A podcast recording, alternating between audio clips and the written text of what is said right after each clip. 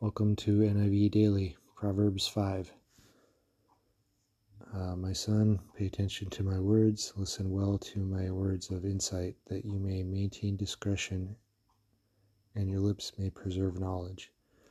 For the lips of the adulteress drip honey, and her speech is smooth than oil, but in the end she is bitter as gall, sharp as a double edged sword.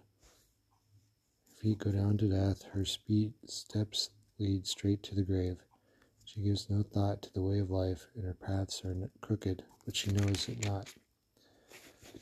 Now then, my sons, listen to me. Do not turn aside from what I say. Keep to a path far from her. Do not go near the door of her house, lest you give your best strength to others and your years to one who is cruel. Lest strangers feast on your wealth and your toil enrich the house of another man. At the end of your life, you will groan. When your flesh and body are spent, you will say, How I hated discipline, how my heart spurned correction. Would not obey my teachers or listen to my instructors. I have come to the brink of utter ruin in the midst of the whole assembly. Drink from your water from your own cistern, running water from your own well.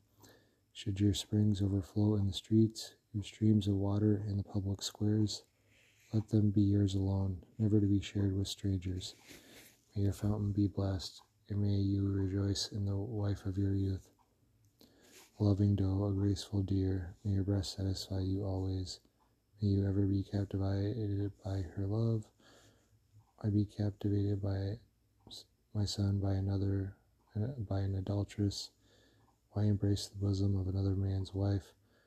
For man's ways are in full view of the Lord and he examines all his paths.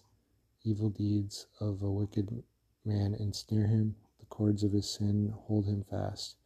He will die for lack of discipline, led astray by his own great folly.